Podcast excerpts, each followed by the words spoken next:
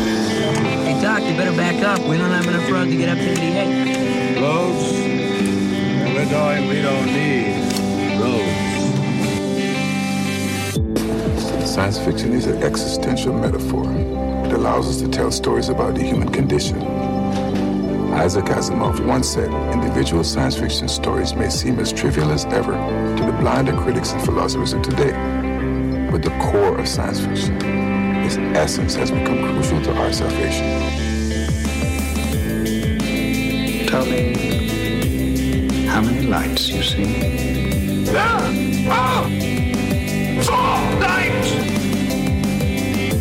this is how liberty dies. With thunderous applause. Time to take out the garbage. Welcome to the Sci-Fi Diner podcast. I'm one of your hosts, Scott Herzog. And good evening, I'm Miles P. McLaughlin. And I am Dave Sellers. And it's fantastic to be back with each one of you here in the diner. And uh, tonight we are continuing our rewatch of the Star Trek pilots, talking about their importance, not only tying it into the current, uh, I was going to say Star Wars, Star Trek universe, and um, and then also the impact the pilot had going forward for the entire show run of, in this case, Voyager. Um, but Miles, my understanding is that uh, you have, uh, you know, somehow harassed into joining us tonight, and um, a special guest. Yes, uh, fortunately, we have somebody who could definitely definitely qualified to talk about uh, Voyager with us. Uh, we have on tonight uh, uh, Mr. Keith uh, DeCandido. He's a prolific writer of Star Trek novels, tie-in novels, as well as his own original work. He's been nominated for two Scribe Awards for his Star Trek work in 2008 for a Q&A and for 2010 for a Singular Destiny. And 2009 was named a Scribe Grandmaster for his entire body of media tie-in work. We at the Sci-Fi Diner podcast have had the pleasure to see Keith at the Farpoint and Shoreleaf conventions down in Maryland for the past 10 years and call him a friend. Uh, Keith has been reviewing the episodes of Voyager on Tor.com, a website that is an online magazine and community site that covers science fiction, fantasy, and all the many related subjects that interest us as readers. Currently, Keith is up to season four on Voyager. Keith, uh, welcome and thank you for taking time to talk with us about Caretaker Parts 1 and 2 on the Sci Fi Diner podcast.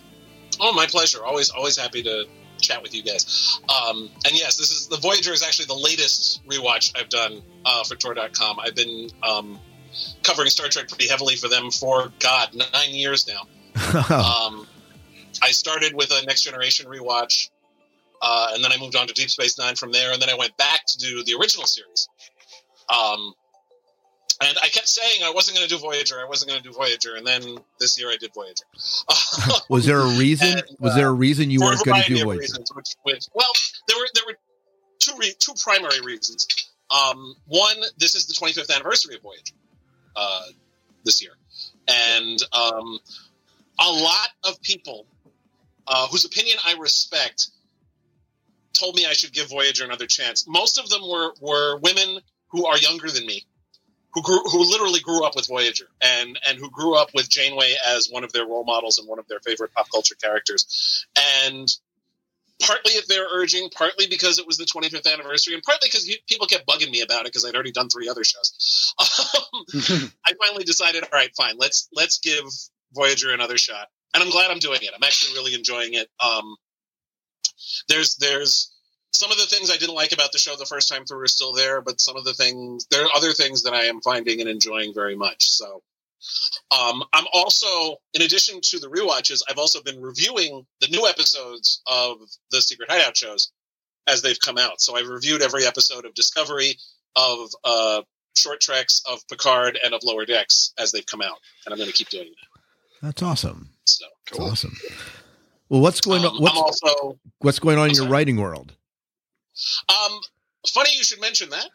Um, just today, uh, as we record this, I got in my contributors' copies of uh, my latest novel, which is actually a collaboration with David Sherman called To Hell and Regroup.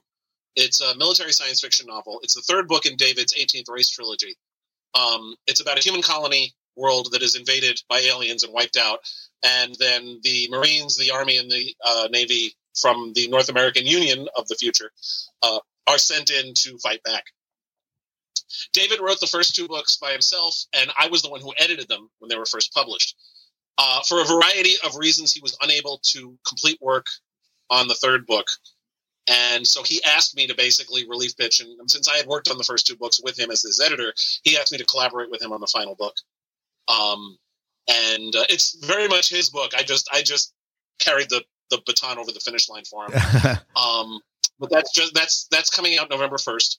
Oh, good. Um, I've also got another collaboration uh, with uh, Dr. Manish K. Batra, which is a thriller that Manish and I wrote uh, about a serial killer who targets people who harm animals. Um, it's kind of like Dexter if PETA had created it. And, um, Interesting. that's coming out in January from Wordfire Press. Um, and I'm also working on the next two books of my fantasy series. There's my uh, urban fantasy series, uh, The Bram Gold Adventures. The second book in that uh, is called Feet of Clay, which will be out sometime in 2021. Also in 2021 will be the next book in my Precinct series, which is my fantasy police procedural series, uh, Phoenix Precinct, which will be the sixth novel in that series. Um, closer to home, or at least home for this podcast, uh, I've been working on some stuff for Star Trek Adventures, the role playing game. Uh, I wrote I wrote for the Klingon uh, supplement that just came that it's already out electronically, and the physical book will be out soon. Um, and uh, I wrote several chapters for that. And then right now I'm working on an adventure uh, called Incident at Krav Three, uh, which is a, a game which which mostly which takes place actually in the early 24th century, not long after Praxis was destroyed in Star Trek Six. Um, Cool. It's it's sort of a post movies adventure, uh, Cool. featuring a Klingon ship and a Klingon base.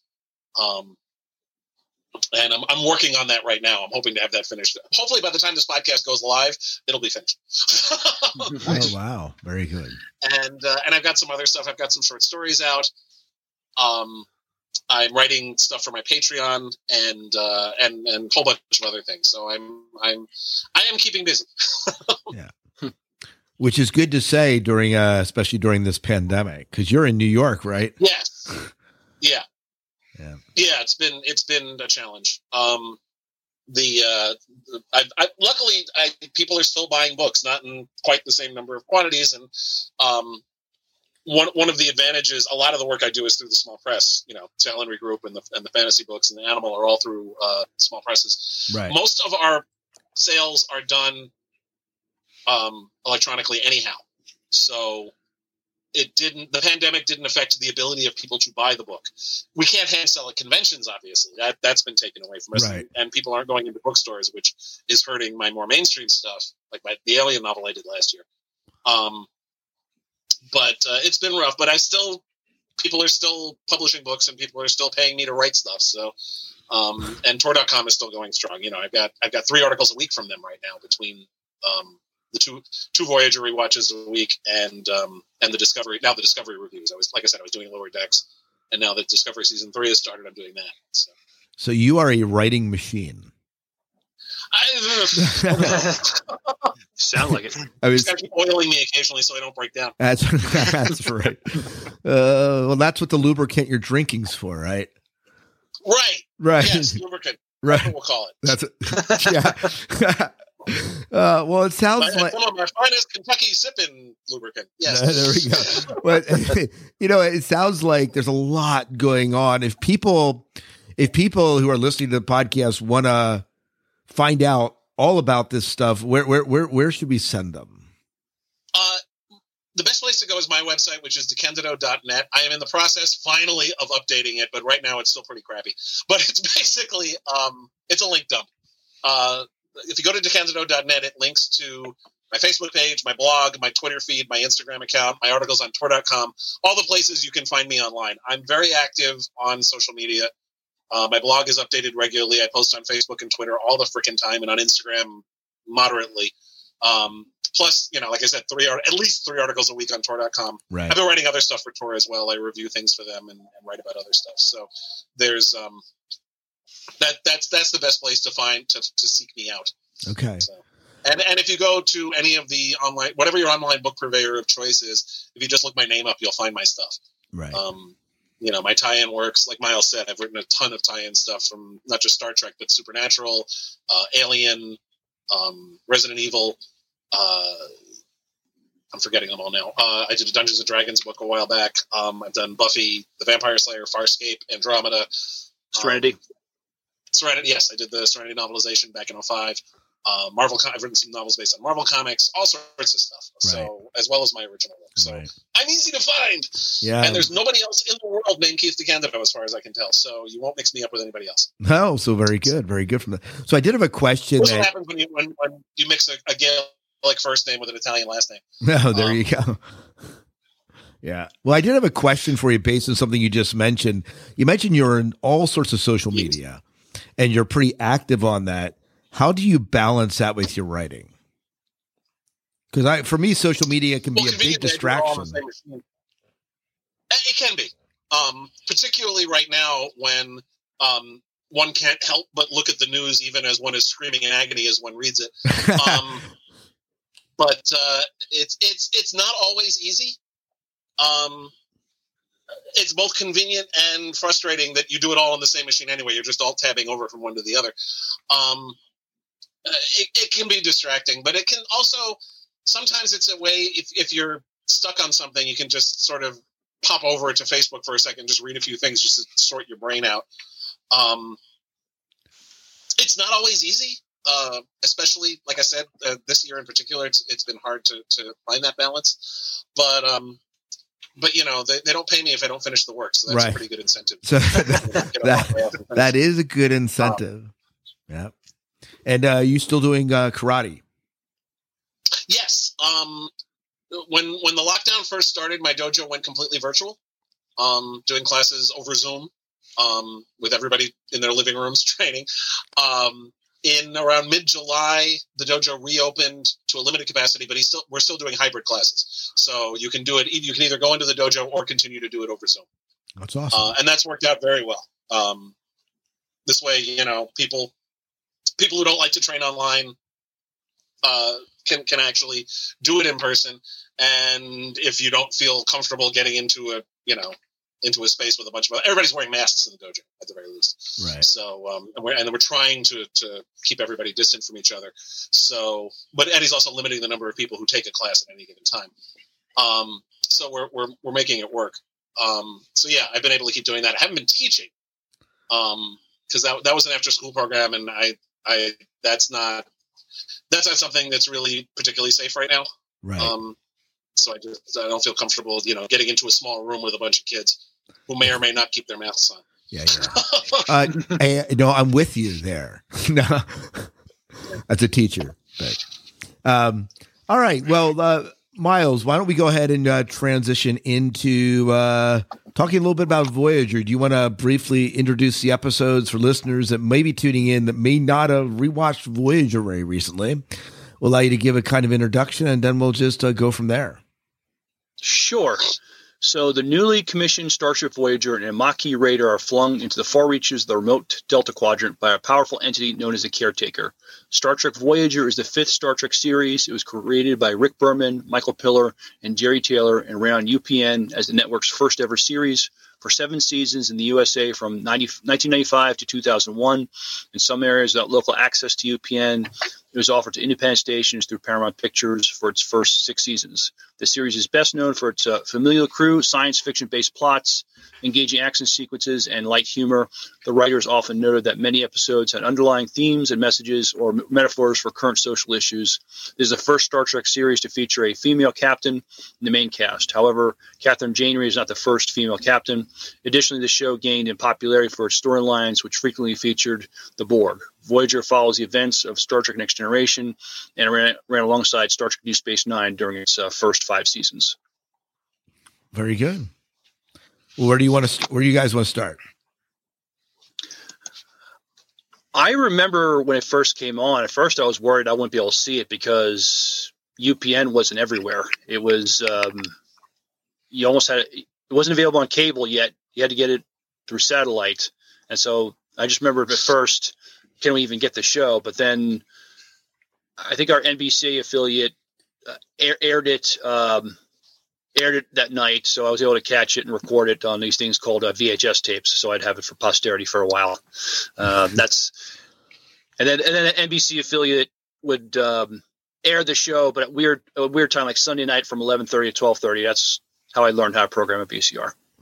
Oh, there you go. There you go. Dave, did you uh, see it when it came out live?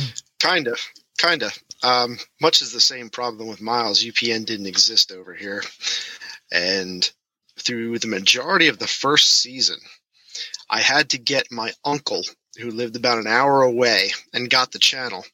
He recorded all the episodes for me. And the couple times a year when we actually saw them, he'd hand over a box of tapes so that I'd get to watch it. And then come second season, it was actually it was on a we found found out that it was on down here. I mean, that was back what ninety five. Yep. Yeah. Yeah, I was I was quite young at that point still, um, until I figured out how to, you know, actually read a TV guide properly, and got my dad to get cable for fifteen dollars a month, which he threw a fit over. yeah, Thank God he's not alive now. that's right. Not the truth. Uh, Yeah, but, well, uh, that's awesome. Well, for me, I did. I didn't watch it till I got the Netflix DVDs sent to me. So that tells you that they don't I like that was 10, 15 years ago that I that I watched it. I did not watch it live. Uh, Keith, did you watch it as it was coming out? Yep. Um, it was funny. Um, uh, the the local station, uh, New York had like four or five independent stations in addition to the three network stations. Um, one of them became uh, the Fox network affiliate in the mid '80s, and then um, the other uh, there were two other independent stations. One of which uh, was the one that always broadcast Star Trek. They were the ones who ran the reruns of the original series back in the 70s all the way through into the 80s. And then when Next Generation debuted, they were the ones who ran it in first run syndication, that same channel. And then they also ran Deep Space Nine. But then once when when 1995 hit, and not only uh, UPN but also the WB debuted in January of 1995. Uh, Channel 11 turned out to be the WB affiliate, and Channel 9 was the UPN affiliate, which meant that Deep Space Nine and Voyager were on two different stations. So you couldn't miss it. Well, well, what was funny was it, it didn't affect the initial run, but the because um, they're both both Next Gen and Deep Space Nine were aired on the weekends here on a Saturday nights, uh, and Voyager aired midweek. But um, they would rerun Voyager over the weekend also, and for a while there, they were running at the same time. They were running opposite each other, uh, against each other. Seven o'clock on Saturday night, you could either watch DS9 or watch Voyager. wow. But yeah, no, I did. I did watch. Uh, I watched them both. Uh, I watched. I watched it as it came out on on on our on our UPN affiliate back when that was a thing. So yeah. So, you know, one of the things that we've looked at at, at the Sci-Fi Diner as we've explored these pilots is um, going back to rewatch this pilot. Uh, how how is it held together? Um, visiting it now, you know, we're now 25 years later um, that we visited this the the the the the, the, the pilot here. How's it held together over time? Um, and then somewhere in there, we're going to eventually talk about the impact it had maybe on the show moving forward, uh, the Star Trek universe uh, moving forward, and uh, as we go forward. So I don't care who wants to start here. Keith, do you want to talk a little bit Well, it- about that? I think it did a good job of the main job of a pilot is to introduce the premise of the show and introduce the characters, and I think it did a good job of that. It it set up the situation nicely. Um, it introduced all the main characters pretty well. The um, uh, everybody had at least one good moment uh, in the main cast, uh, and yeah, some more than others. But um, but it did a pretty good job of showing us who these people were and, and, and what their situation was going to be going forward.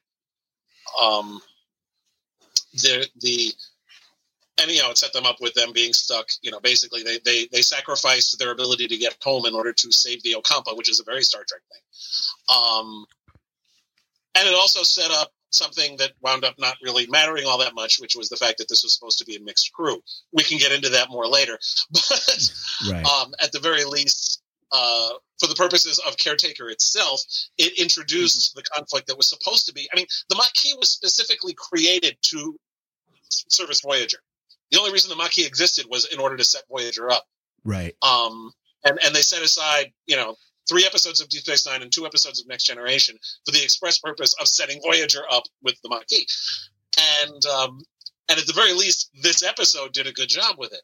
Um, you know, we had Chakotay and B'Elanna, uh, mm-hmm. and we thought Tuvok, except he turned out to be, you know, um, you know, you had the conflict there. You had um, Torres with her seat of the pants engineering, and you you had you know Chakotay running away from Gul Evek at the beginning, um, and you know you had Paris who who was sort of the bad boy of the whole thing.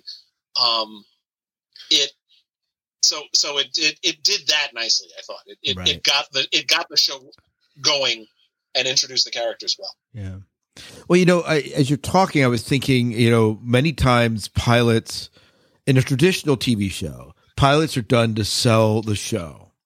Um, but in Voyager, being it we're in an established, you know, Star Trek universe, um, was Voyager? Does anyone know? Maybe Keith, you know, was the pilot for Voyager done to sell the show, or did they already commit to the show by the time the pilot aired? Oh God, no! That was they were they were completely committed to it. This was this was what they were using to launch their new network.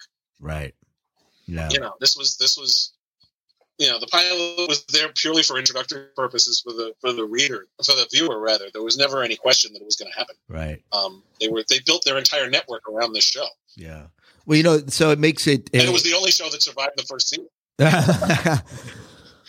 Oh, that's true. That's true. I didn't think about it that way. You know, but I, I you know, you're right. I, I, think many times pilots are vying two purposes to sell the show and also to introduce the audience to what the show is about. But in this time, they had the luxury of just doing the second and not having to worry about oh, yeah. selling it. So, yeah. um, Miles, how about you? Uh, going back and rewatching Voyager, uh, what was it like to revisit this the, this this double pilot, this two episode pilot? You know, I don't know how I don't know I don't know when the last time was you watched it, but how did it feel going back to this? A lot of fun. Uh, I watched it twice before we did this show.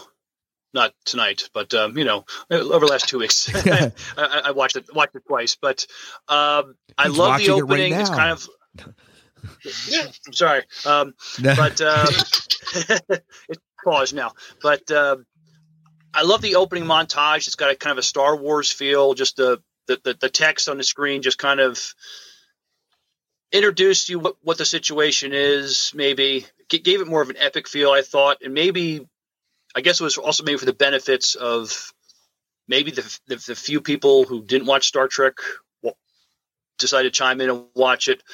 So I thought I, I liked the montage. I thought the battle scene between the Maquis ship and, and the Cardassian ship was great. I maybe some people would say special effects wise it doesn't hold up. I, I thought it did. I thought it looked great.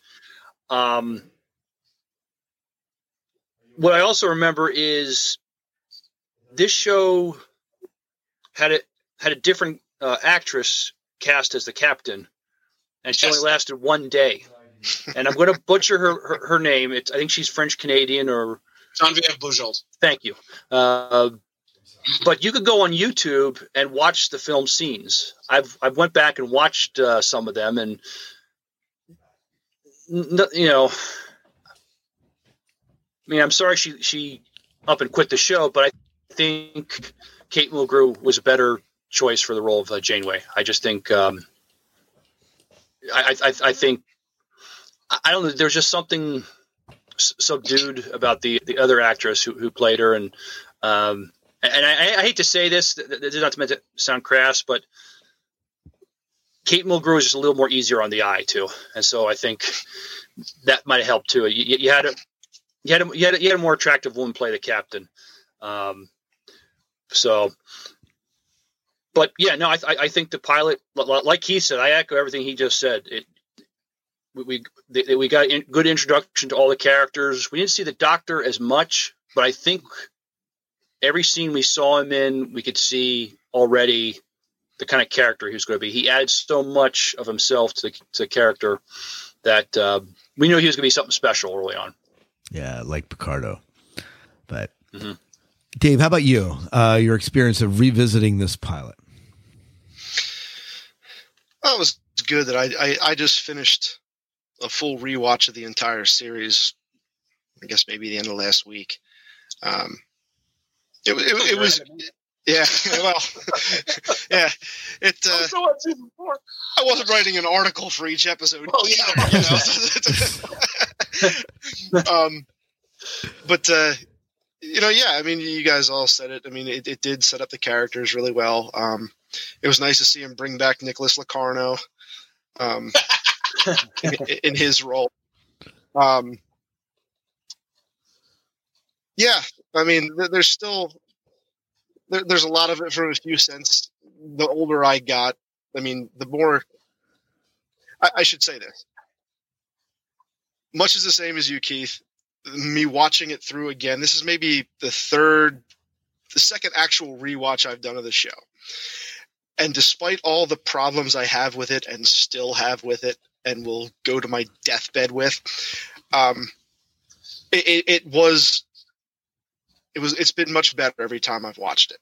I've gotten to see a little bit more, actually, really seeing a lot of the growth in some of the characters that I never really picked up on before. I mean, I was 18 when the show ended. So at that point, my only real concern was seven of nine. But, uh, which my brother actually, my brother, the best man at my wedding, actually brought her up in his speech at our reception, which was absolutely hilarious. But, uh, but yeah, I mean, it, it, it's set up for for another very Trek Star Trek series. It's funny that. Question for Keith. Go ahead. Yeah, the, the Nick Locarno character was the reason why they didn't just have him be Nick Locarno. Was it they would they would have to pay a royalty fee to the I, writer that's, that? that's one of the stories. I don't know for sure. Nobody really knows for sure. That's one of the theories that that every if they use Nick Locarno, they'd have to pay Ron Moore every time an episode aired. Uh, whereas if they created a new character, they didn't. Um, because of the WGA rules, the, the the the public reason was that well, Nick Locarno was too irredeemable, which is nonsense. Um, it, I also don't. It, it, it also makes no sense that they cast Alexander Enberg as a young Vulcan engineer with a similar sounding name, but it wasn't the same character. right. It was Vorik instead of Taurik, which which they said was because they didn't want another Vulcan with a T in his first name. Uh, whatever. Um, I I don't know. Um, I think I think it would have been more interesting if it had been Locarno, Mhm. um, just because we already had that. Um, we already had that uh, that hit, as it were, um, and and we already had some investment in that character. Um, I, as it is, one of my biggest issues with Caretaker, not my biggest. I have one really big issue with Caretaker. Ooh, I can't wait one of my biggest issues is it usually in a Star Trek pilot, the captain character, um, the the lead is the person who goes on a journey in the pilot. This is true, or the lead character. This is true in um, Where No Man Has Gone Before, really, because that's about Kirk and his relationship with Mitchell. Um, uh, Encounter at Farpoint is very much about Picard. Both Picard and Riker really are, you know, Riker learning about the ship and Picard, you know, defending humanity. Um, Emissary was all about Sisko, God knows. Um, and and after this, uh, uh, Broken Bow was very much about Archer.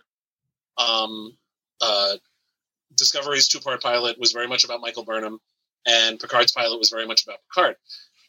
All of them were very, you know, the, the central character, the central POV character in all of those was one of the stars. The exception is Voyager, the, the only one with a female lead before Discovery, anyway.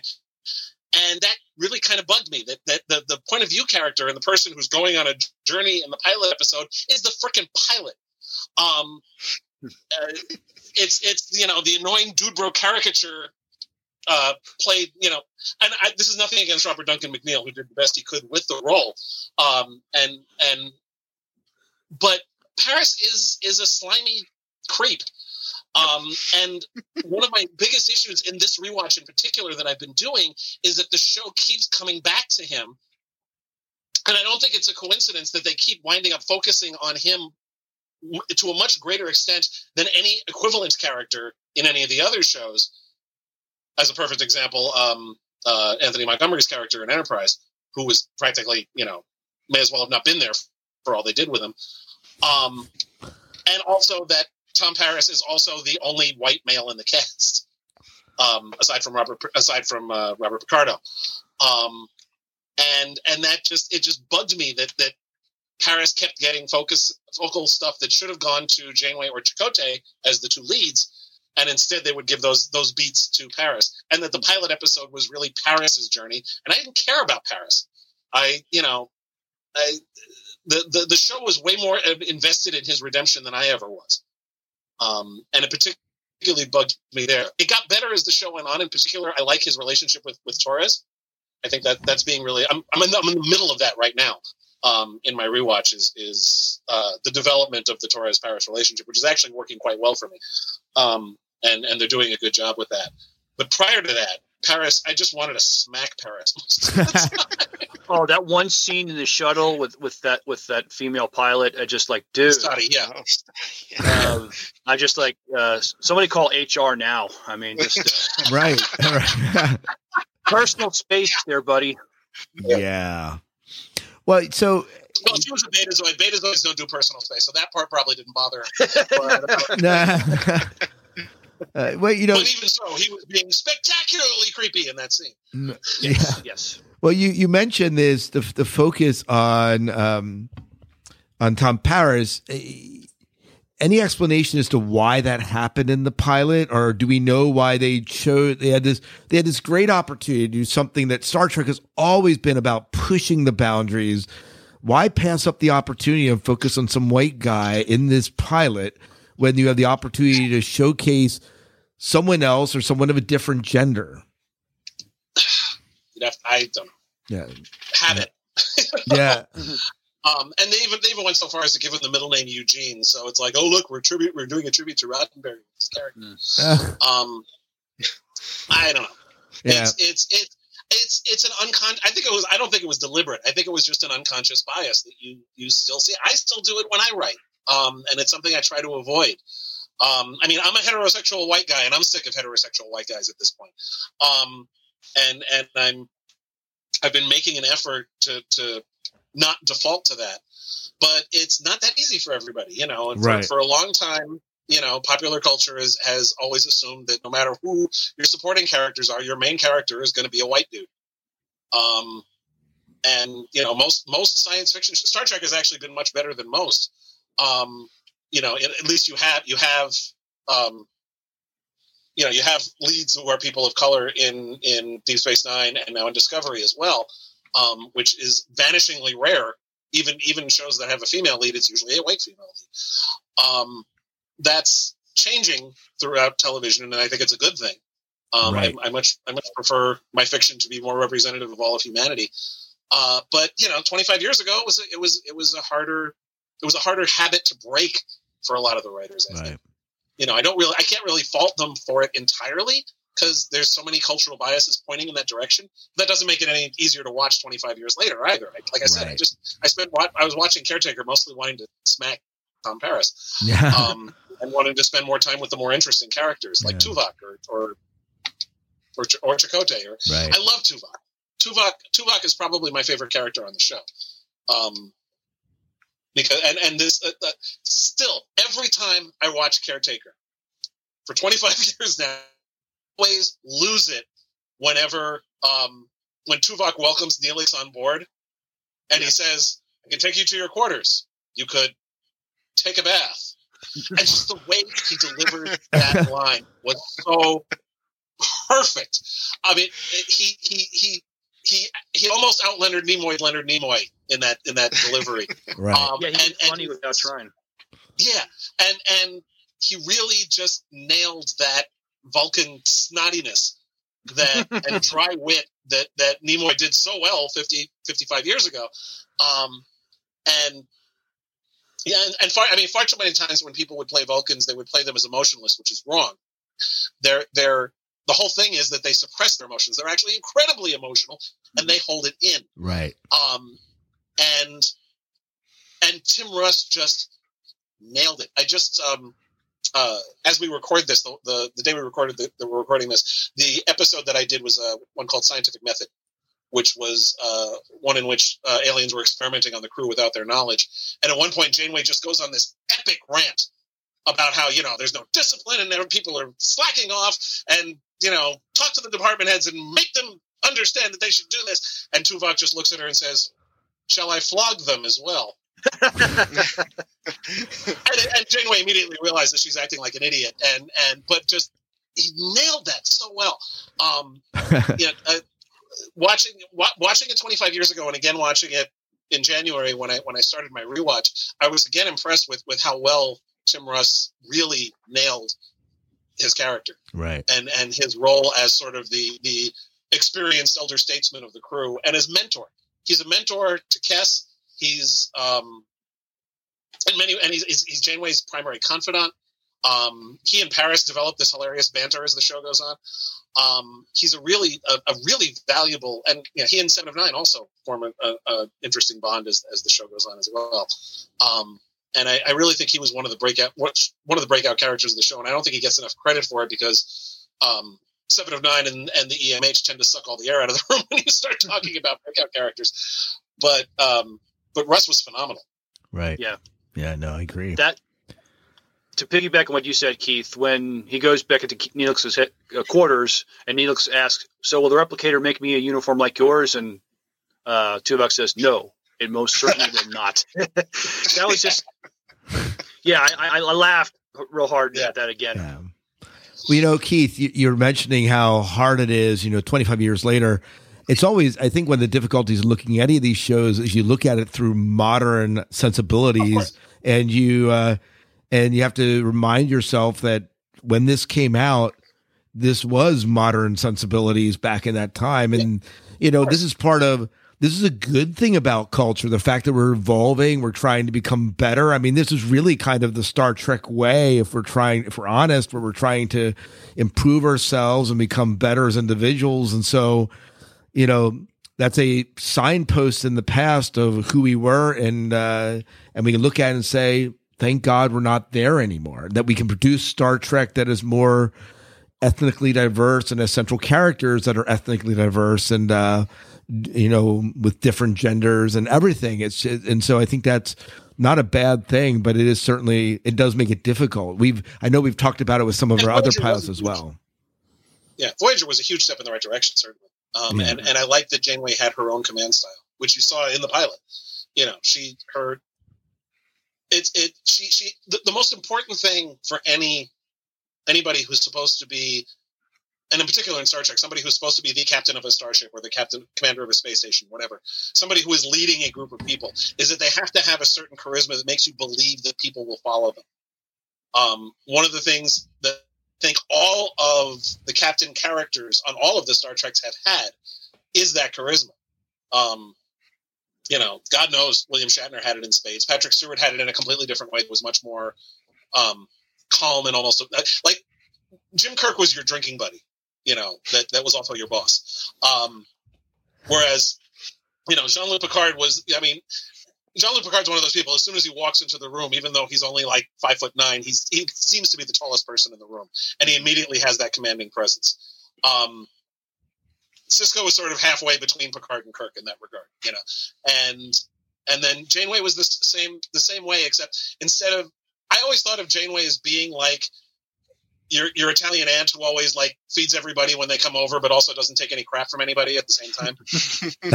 um, and and and Mulgrew played that perfectly. yeah You know, and you see that in the later shows also. You know, Archer had that charisma. Um, all three, ca- all God, four captains that we've seen on Discovery at this point, um, Georgiou, Saru, Pike, and Lorca all had that as well. Um, and and it's really that's an important aspect that you really need to have if you're going to if you're going to be convincing as a leader of people. Um, you have to have that charisma, and, and Kate Mulgrew absolutely had it from from jump. You know, from the moment we first saw her approaching Paris in the New Zealand colony, all the way through to when she makes the decision to save the Ocampa rather than save themselves. Um, which they probably couldn't do anyway. I mean, one thing I had forgotten that, that, that I didn't realize until I rewatched this was that it was actually set up in such a way they couldn't get home anyhow. Um, there was uh, the Tuvok said to, in order to recalibrate the array to send them back would have taken hours. The Kazon weren't going to give them those hours; they were firing up. Um, right There was really no way to get back, uh, and they had to keep that technology out of the Kazon's hands because the Kazons are, you know, biker dudes basically. True, true. Yeah. Well, you mentioned that this was that focusing on Paris was one of the biggest issues. What was, dare I ask, the biggest issue you had with the pilot? Okay, there were two others. One they, they at least ignored after that, which was the idea that water is scarce. Water's freaking everywhere. You shave off a comet and melt it. You've got water. Um, the the they abandoned that at least um, after the first episode. The the somebody explained science to them at some point. Um, but or at least that part of science. There's other parts of science that never got explained to them, but that's a whole other rant. Um, but no, my biggest issue with with caretaker, um, and and it's it's not just an issue with Voyager. It is an issue that is endemic to dramatic fiction, and it's one that is slowly getting better, but it's still one that pisses me off every time I see it, which is when death is treated cavalierly and the characters act as if they know who has billing. If there was a Star Trek The Next Generation episode in which Riker, LaForge, Crusher, Ro, and Ogawa were all killed, it would be devastating. It would absolutely be like one of the worst things that ever happened and they'd be talking about it for ages. And yet, the equivalent to those characters are all killed in Caretaker, and by the second hour of the episode, nobody even remembers they exist.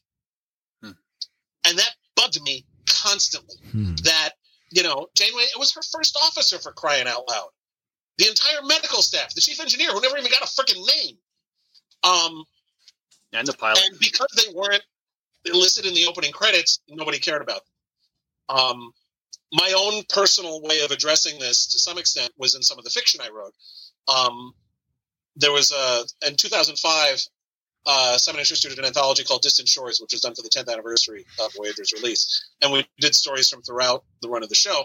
And the story I did was about the people left behind. The point of view character was Mark Jameson, Mark Johnson, um, Janeway's fiance uh, the one who was taking care of her dog while she was going to the Badlands for a few hours.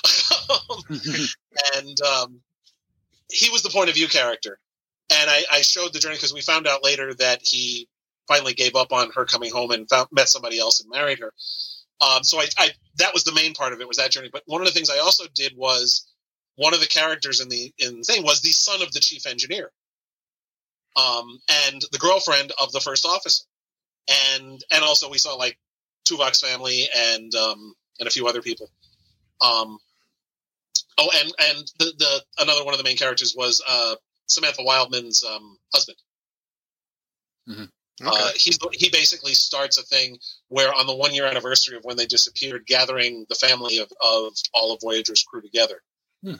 um, to to because they they're still considered missing, um, and uh, and so I used I, I did that, and I just because I wanted to at least remember that you know Stadi and um, Cavit, the first officer, and the medical staff and the chief engineer, and all these other people who died in the pilot were were still important people to somebody.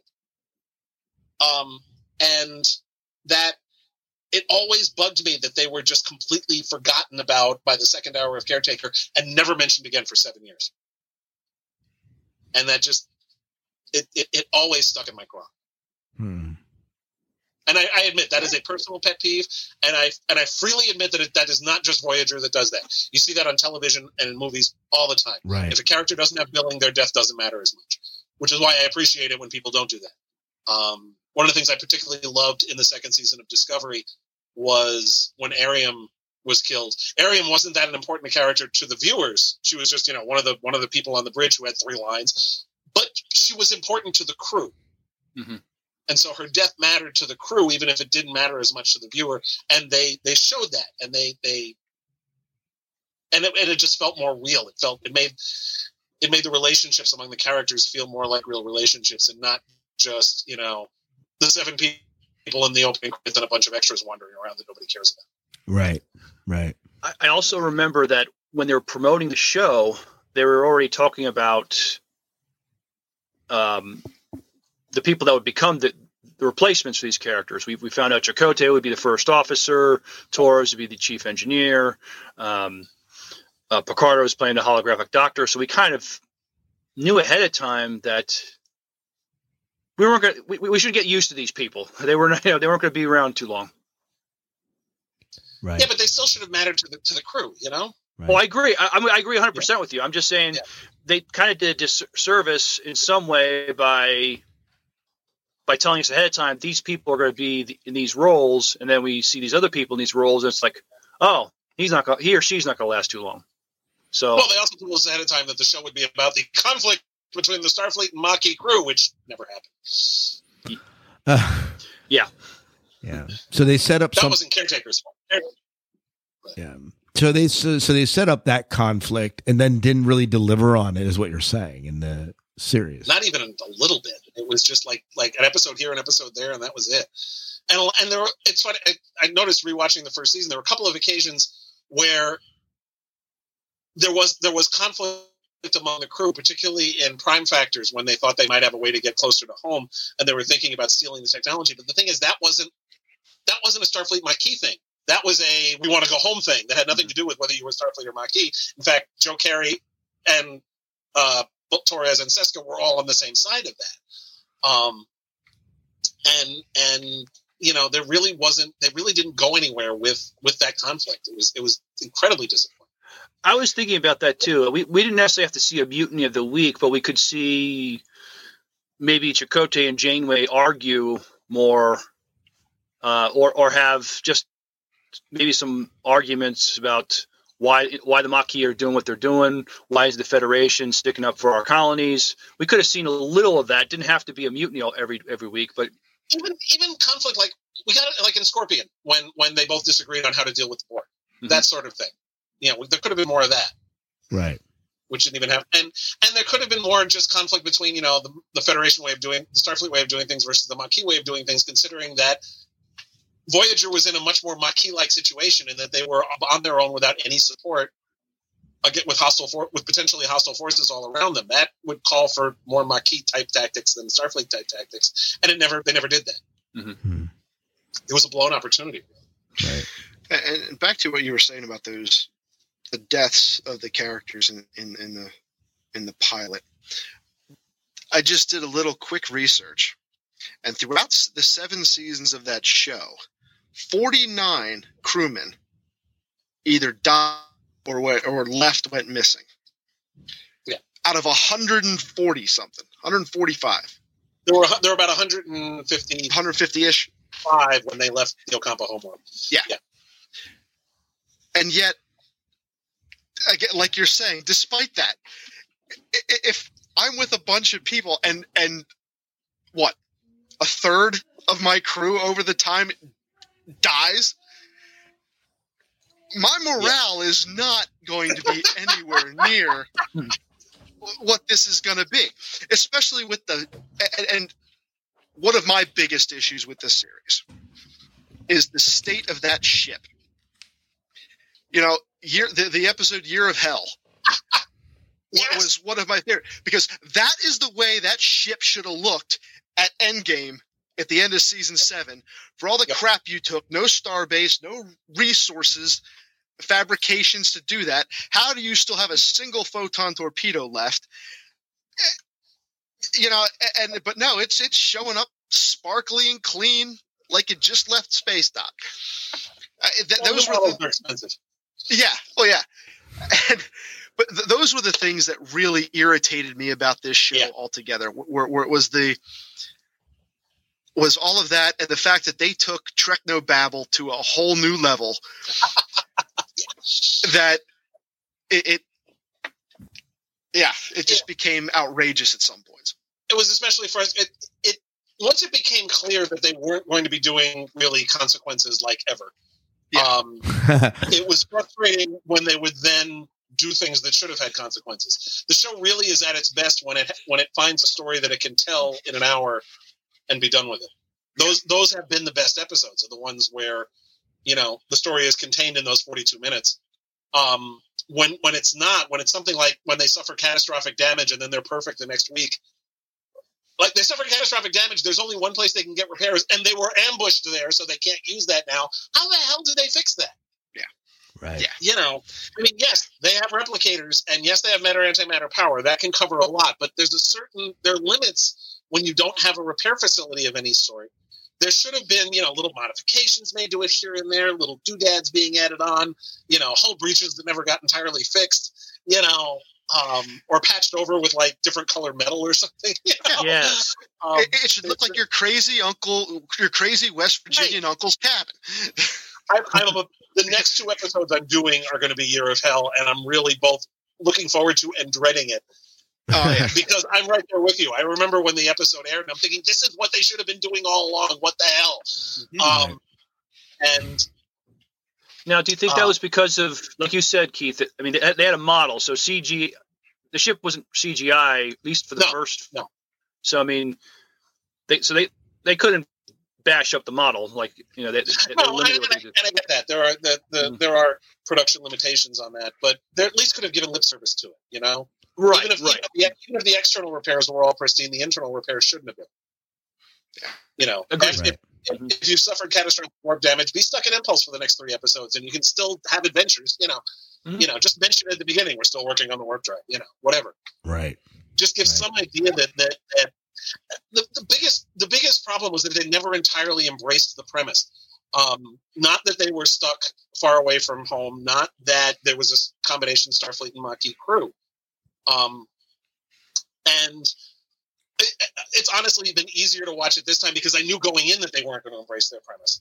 And once you know that, you can forgive it a little more. Yeah. Right. Um, Yeah. It didn't. It didn't help, and, and I recognize that this is an issue. The first five seasons of Voyager were airing at the same time as the final five seasons of Deep Space Nine, and yeah, the and the third season of Deep Space Nine was in the middle of the third season of DS9 when Voyager premiered, and that's a tough act to follow.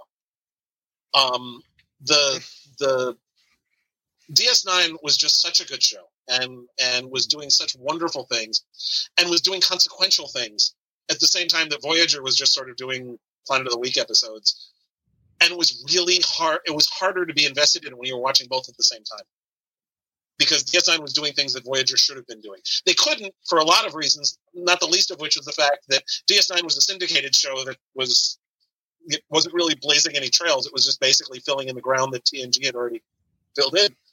But Voyager needed to be the vanguard of a new network, and it needed to be successful, which meant they had to play a lot of things safe Mm. Yeah. because it was it was you know if it failed, the whole network failed.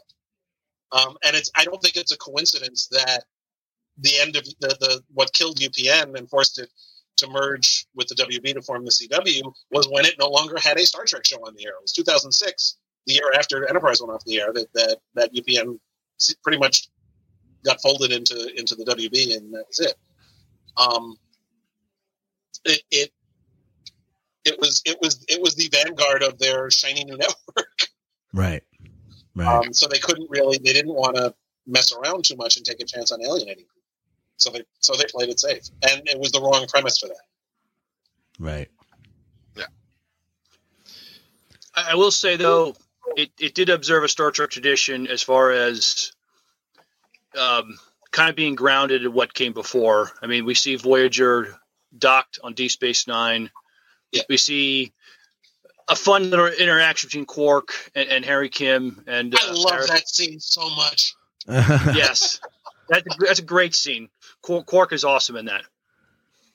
What? And, and I just and I love the way it was structured. With uh, they told us about Ferengi at the Academy, and then Quark goes into the whole litany about you know racial stereotyping and all this, that, and the other thing, and then Paris comes in and saves his ass, and and he walks him out and says, "Didn't they tell you about Ferengi at the Academy?" Beautifully done, absolutely Yes. beautifully done, and, and, and nobody, nobody ever went wrong putting Armin Shimerman and in general and Quark in particular in any scene anywhere. Um, The worst You he gets I- is good. Oh yeah, yeah. I'm I'm I'm waiting for them to bring him and have him show up on Picard. It just it needs to happen. Oh yeah. Oh, definitely. That would be great. Yes, we already know. We we already he was mentioned in one episode, and we saw a Quark's bar on on um that Vegas planet they went to. Right. Um, he's obviously franchised the bar, so Right. so the, the next obvious step is to have him show up. Of course. But yeah, that was that was a nice touch, and and and it, it, it's still, you know, I mean, we saw it in the in the pilot in particular, and and in general, they still mostly held to the Star Trek ideals of of being compassionate, of of helping people rather than trying to hurt them. Um, you know, I like the fact that that yes, they were stranded far from home, but they did it. They did it in order to save people from having their planet ravaged by you know space biker dudes. Um, it we constantly see them putting themselves on the line to help people they've only just met. Um, the, I remember uh, one of my favorite episodes was uh, Dreadnought, the one where uh, they find this missile that, that Torres, this Cardassian missile that Torres had repurposed, and which also got fell through the caretaker's array and wound up. And it's heading straight for this planet. And you know, Janeway basically comes to these people and says, "Hi, this thing we built is going to blow you up, but we're going to try and stop it." And and they put themselves on the line and are willing to basically put themselves in the path of the thing to save this planet. Um, one of the things I love about the Janeway character is that I've noticed this go around is that she has what her superpower is the ability to form a rapport with somebody she's only just met in about three and a half seconds. Hmm. Um, you saw it with in Eye of the Needle with uh, the Romulan that they they communicated with through the wormhole. That was a great Um, episode. Yeah, and um, and you saw it in Dreadnought with that one character. You saw it in Prime Factors with the with the skeevy guy who ran the planet, um, and and Joel Grey's character when when um, the the the crazy guy that that Janeway got stuck with because on the planet on that one planet, um, the in Resistance, there, there's just so, so many occasions where you know she just has that. It, it comes back to the charisma. You know, she has the ability to make friends with somebody in, instantly, um, and bond with and find a way to bond with them, and uh, and it's a really great feature of the character. Right. I wish I had that feature. I'm not. I'm, I'm just not. I'm not built that way. I find it a bit, a bit more difficult, and I can make friends with people, and but it's uh takes a little bit more effort on my part than it does. Uh, it, it seems like for Janeway at least, but but yeah. Well, I go ahead, Dave. Now, the, the only other, and, and complaining about the Paris character, you get a guy who was a criminal, comes onto the ship, gets promoted, gets demoted, gets promoted again. But why can't Harry Kim get a damn promotion? Yeah, All That never these 46 people killed, and you can't give Harry a poor Lieutenant Billet? Come on. And how many times I- did tr- get Harry get killed? I think only three Oh. times. Yeah. Oh, only three. Okay. yeah. Yeah. The guy earned it, man. Come on. Yeah. And, and and one of the times he was replaced by his duplicate, so he doesn't really remember it. Um, Yeah. Yeah. Dreadnought. But and the Not other time was Dreadnought, wiped out by time travel shenanigans. He really only remembers one of them, I think. But Yeah. Wow. Well, so uh, but yeah, the, Go ahead. although I did love, I did love um, Tuvok's promotion. I'd forgotten about his promotion ceremony to lieutenant commander, Right. um, where right. which consisted basically of everybody telling embarrassing stories about him in the mess hall. At which point he said, "If I had known this was going to be part of it, I wouldn't have accepted the promotion." uh, Now, was that trying to remember where that fell in the timeline? Was that more of a uh, an I'm sorry promotion for killing Tuvix, or that I mean, did it was that happened before that? Oh, that was that was long after two. That was uh, Tuvix was late second was season. This was early fourth season. Um, Tuvix was a perfect example of what I was talking about about how doing a show where there should have been consequences and there weren't. Right. Um, right. That that that episode should have ended like twenty minutes after it ended, because we had no idea how Tuvok and Neelix felt about this. And the next time we saw them together, it never came up, which was ridiculous. Right. um, and and made me crazy. That that I, I was expecting when I started doing my rewatch that Tuvix would get the most comments out of any episode, and I was right. Uh, it is one of my favorite memes. Ah, It it uh, it's it's it's got by far the most comments out of any episode so far. Um, and, and and it's people you know arguing over whether Janeway made the right decision or not, and it's a really tough one. And it's especially frustrating because we know what Janeway had to go through to make that decision, and what happened to Tuvix. We don't know how Tuvok and Neelix were affected by it, and that's so important. You know, eh. and and we knew there wouldn't be consequent. There wouldn't be anything mentioned about it afterward, which made it all the more important reason why we should have seen it there. Yeah. you know, And- that- their that's something that relationship- really affected both of them. It was two weeks. Yeah, and their relationship to begin was always humorous to me anyway. Yeah. Between them, and and the fact that it never really that there was never that pivot moment that you're right that pivot point in that relationship that you could see. It it, it was almost it was almost very kind of almost Quark and Odo ish the way their relationship grew and and and to, especially to the end. But yeah there, there again there was no no consequence to it and that was just solely disappointing. Right. Yeah. Keith, uh, did I re- did I hear you correctly? Uh, I think it was one of the last conventions. You said you really enjoyed uh, writing for the Doctor. Oh yeah, yeah. No, writing for the EMH is just is fantastic. He's he's. Um, I wrote him in uh, articles in the Federation and a couple three other places. Um, yeah, no, he's he's he's an ad, you know snarky characters are always fun to write anyway, um, and uh, and so it's yeah he's because he's so brilliant and so snotty, um, and and so completely not self-aware. uh, he's, and he always, you know, he often gets the best lines, you know. Um, and some of the best episodes are ones that, that focus on him, Right. um, and or that gave him at least a, a great deal to do. Um, I mean, one of my favorite episodes is Living Witness. Um, yes.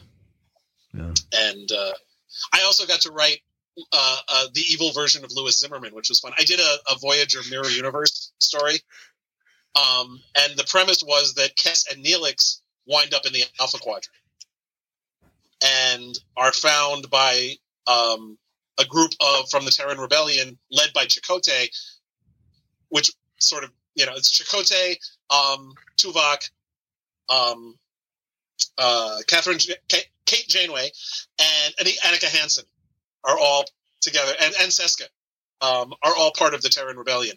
Uh, Seska is a is a defector from the Cardassian Klingon Alliance, who's helping the rebellion, and um, and then B'Elanna is actually works for the Alliance, running a scientific think tank, which Lewis Zimmerman is one of the scientists at. Wow.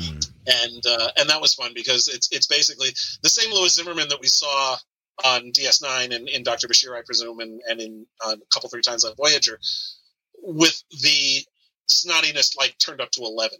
because he's not just snotty, he's evil because it's the mirror universe. Right. So, Right. right. but yeah, Picardo did such a good job with that character, and and it's I, I I regretted. I was really disappointed that we never really got to see the EMH interact with Q when he was on the show because that would have just been epic. That would have been epic. Oh my gosh, yeah, snarkiness overload. yeah, absolutely, absolutely. Yeah. Well, you Oh, know, yeah. we're encroaching a little over an hour here, and I don't want to drag this out too long, but I did want to. I, we could talk about this probably for another hour and dissect the show and its impact. Um, I did have one question though before we move on, and and that is many times when you bring a new show, like a new incarnation, like uh, when Next Gen came on, it had upped the ante as far as I mean, effects had developed so far during that time, and Deep Space Nine certainly gave a new look to the show. Um, Voyager comes on. Uh, how did Voyager change the look and feel of Star Trek? Um, in regards, I mean, after especially Next Gen Deep Space Nine, which were probably the more recent shows. mostly in terms of the use of CGI. Um, Voyager was one of the first shows to create CGI beings, basically, for, for lack of a better way of putting it, on television specifically. Um, they started in macrocosm with the macroviruses, and that led them to doing species uh, 8472. 8472 is probably, I think, one of the first times we saw an entire alien species that was created entirely via CGI. And looking at it, you know, 25 years later, it looks a little cheesy, but it actually doesn't look that bad either. Um, it still pretty much works. Um, and, and it, and it, it freed them to create more aggressively alien aliens. You know, 8472 looks way more alien than, you know, a guy in a rubber suit. Um, and, uh, True. I think that was one of the things because it was, it was one of the first shows to really start using CGI that way. You know, um, you'd already seen you know morphing technology that that after James Cameron more or less pioneered that in Terminator 2, DS9 was using it with Odo, and with the other changelings and such. Um, but the uh, but the specific idea of creating completely CGI characters, Voyager was the first Star Trek show certainly to do that, Hmm. and one of the first TV shows generally to. And I think that that's one of its biggest contributions. Hmm. Yeah. Any other thoughts on that, Dave Miles? I, I thought the battle scenes you know, we would see with the Borg and other races, I, I thought they continue to look better than, than compared to maybe its next gen cousin. Um, because it was CGI, I mean, it, it was almost movie quality. It was was some of the things they were doing towards the end. Yeah. Yeah. Yeah. Voyager had certainly one of the most effective teasers ever in Scorpion, where you've got you know the two Borg ships and they're doing their whole "you will be assimilated" routine, and it's interrupted mid sentence by them being blown up. was Yeah. Oh yeah, Yeah. an incredibly effective teaser. Right. Definitely made seeing you. well, Go ahead. and seeing several Borg vessels run like hell Yes, getting chased yeah. by Sp- 8472. I mean, that, that was a, a- never seen before. The Borg ships running away. It was, uh, Yeah. it was a sight to behold. Yeah. I'm still not sure if that ranks as a disappointment for me or not. The way they ended up treating the Borg through that series. I mean, wh- when you got, you know, with- with next gen, and you got the the whole to see the the power and the terror of this bad guy to be sidestepped and walked on and and walked around through Voyager. Yeah. I- It, it, to me, it, it took a little something away from that. I think if we hadn't seen them again after Scorpion, it would have been more effective. Yeah, yeah, You know, the idea that like Kes threw them ten thousand light years away, and then okay, we left the Borg behind. That that would have worked Yeah. better. Right. and and I like the way Picard has been dealing with the Borg in terms of basically people who have people like Hugh and Seven of Nine and Icheb who have been removed from the collective and, and what effect it has on them. Right. I think that's been a much better use of the Borg than having them be Oh, yeah. you know, come back again because the Borg aren't that interesting once you get past the initial force of nature aspect of them, Right. Yeah. you know and it, it you, you villain recurring villains work better if they have a personality you know and you can you can do the Borg a couple three times as force of nature one of the reasons why they created the Borg Queen was to put a face on them Right. um, Mhm. but yeah, you, you really did, especially with the way Voyager kept going back to them. You really started getting diminishing returns. Right. Right. Yeah. Yeah. But having Now, said visually- that, the Scorpion two-parter was great. I Yeah. thought that was very effective, and it gave us Seven of Nine, who was a great character. Um, but it, although the only character in the history of television whose character was undermined by her costume choice, I mean that could have been something they built to over the course of half a season, you know. right. But Fifteen-year-old me would disagree, but I, I'm sure a lot of 15 year olds were right there with you. But yeah. um, yeah, I mean, visually though, the way I mean, the way they they outfitted the Borg, the the interiors of the sh- of the Borg ships and stuff like that were were really really well done. yes, Really enjoyed it. well, they also they, they basically just cribbed the first contact set. That's it. I, That's I was going to yeah. say, didn't they just Yeah, do yeah, that it was and the pretty much costumes? Yeah, first contact did all the heavy lifting and, and had the budget to do Yeah. that, and they just you know They provided that- the that- startup. Star Trek has always been good at reusing stuff they've already built. Oh, yeah. Um, yes. Um, they're very, they're very. Yeah, I mean, you have to. Yeah, when you're working on a when you're working on a the tightness of a TV schedule, and even even an expensive TV show still has a limited budget. Up to you know, you only have up a certain amount you can do. Right. And and I've noticed in particular that Voyager was really good about trying to do as many bottle episodes as they could, so they could blow the budget on something big Right. somewhere else in the season. Mhm. Right. You know, there there are a lot of shows that have minimal guest stars, Yeah. um, and they take place entirely on the ship. Yeah. Um, which is which you do you do that to save money so that you can then you know do something like Futures End or do Scorpion or or or Year of Hell Right. you know where you where you just blow the budget entirely on on guest stars and effects and and and blowing blowing crap up. Which we always appreciate. Always appreciate. Oh, Miles. blowing crap up. Yeah. Well, Miles, you mentioned you, you have in one of the trivia that that Voyager reused the intermix from yeah, the warp core from um, Star Trek: The Motion Picture. That's that's that's that's the warp core from that movie. Yeah. Um, I, I I even noticed that when I first saw it, it's like I, I've seen that before. Yeah. Yeah, Yeah. they they got it out of the storage. It was, that was that was using motion picture. Yep. Yep. Yeah. Well, is there anything else uh, you you folks want to talk about regarding this pilot episode as we uh, begin to look at wrapping up the show here? I thought it was a very enjoyable pilot. Um, I did enjoy Voyager over the seven year run, despite some of its flaws. Um, if you want to hear a good podcast, uh, Robbie Duncan McNeill and Garrett Wang are doing their doing a podcast. Um, they play Paris and, and uh, Harry Kim, and getting their perspective of um, of the show. They're in season two, and even uh, Robbie Duncan McNeill agrees that uh, uh, Paris was a pig. Right. right. and what's the name of that podcast? Uh, the Delta Flyers. The Delta Fly. If you want to check out it, you know, get from their perspective, uh, which is I'm enjoying. I've been meaning to sit down and listen to that. Um, because yeah, that that that looks from all accounts it looks like tremendous fun. Yeah. It's enjoyable. Yeah. Mhm. Yeah. Very good. I do want to mention one other cringy thing from the pilot that was um, sort of not the producer's fault entirely, but was really the the the guy they hired to be their consultant on native uh, stuff was a fraud.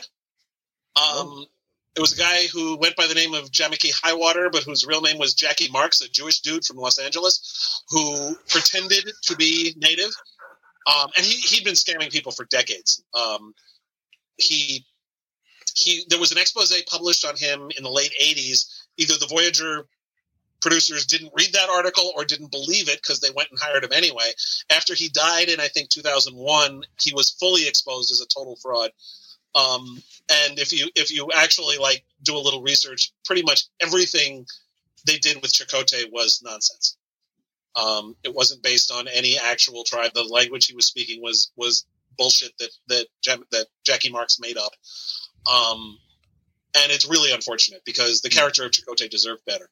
Um, Dave, you mentioned that that you know you were impressed with some of the characters that you hadn't been impressed with the first time. One of the things that's been impressing me watching, especially the first three three and a bit seasons, is Robert Beltran. He's really good when he's given good material to work. Yeah. Um, And- he had some excellent material to work with. Yeah, and that was one of my biggest problem with him was it, it, its character always felt very bland to me i- considering i just came off of Riker and, and Kira Nerys, and, and now I got you know this guy here.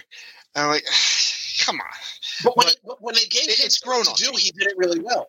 yeah, You know, but they just they kept not giving him stuff to do, and that got worse. You know, once Seven of Nine showed up, um, and she got much more spotlight, and more or less became you know Janeway's second in command in all but title. Um, but but but but but the, but the biggest problem is you know, like I said, they they so much of the the cultural stuff that they wanted that they tried to do with him, which which was incredibly ham-fisted anyway. Um, you know, it was it was part. This was happening a lot in the '90s. People were overcorrecting for years of portraying indigenous people like not too bright five-year-olds. Um, so instead, they portrayed them as these incredibly noble people who were one with the land and all this other new agey gobbledygook, which at least came from a better place, but was just as patronizing. Um, Right. and and and unfortunately, Voyager was was part of that wave uh, that was happening. Um, I really hope that one of the upcoming uh, Secret Hideout shows, whether it's it's on this season of Discovery or in Strange New Worlds or in the next season of Picard, has an indigenous character who actually, you know, where they where their their consultant on the same actually knows what they're talking about. Right. Right. Very good. Well, I think that about that about does it here. Uh, that's been a good discussion talking about Voyager and revisiting this pilot episode, thinking about its impact, the things we liked, the things that bothered us. And uh, Keith, we are incredibly grateful that you joined us tonight to give your two cents on Voyager, especially since you're doing the Voyager rewatch for Tor.com. It's fresh in my head. It is, it is, and sure. Every every every every Monday and Thursday on Tor.com, uh, Right. there's a new one. Yeah, and, and can you remind uh, uh, can you can you remind listeners once again where again they can find you and find out more about your work and other things that you are involved with? Uh, best is to go to decandido.net, my spectacularly primitive website that will be updated someday, but right now it looks like it was created by some schmuck who learned HTML in the 1990s because it was created by some schmuck who learned HTML in the 1990s. um, but it will link you to my blog, my Facebook page, my Twitter feed, my Instagram, uh, my Wikipedia page for that matter, uh, my articles on Tor.com. Uh, also, my reading, uh, I forgot channel.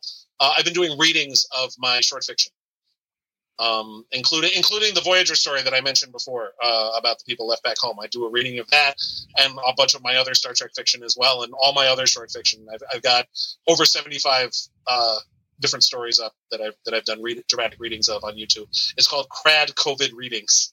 Um, I started it when the lockdown started in the spring, and uh, and I've been doing doing them uh, pretty regularly. So you should check those out and hear me Yeah. read my stuff. Yeah, well, if you think about it, and you want to drop the link to the Voyager story. We'll put it on there. We'll put it on the post when we publish this. So, yep, thank, that's great. Well, thank you again for joining us, and I think that about does it. We're gonna go ahead and uh, wrap up the show, unless either of you folks have anything else to say. Are we good? I think we covered it. Yeah. So our next Star Trek will be what? Are we going back to We- Enterprise? Yep, we'll, we'll be reviewing Enterprise, uh, Broken Bow, parts one and two. Very good. Awesome. So we'll, probably about a month from now is when we'll be doing that toward the end of November because we do them about once a month. And so be in the lookout for that. All right. Well, I believe that about does it. So, Miles, why don't you take us out of the show? All right, till next time, good night and good luck. See ya. Hey, go boldly.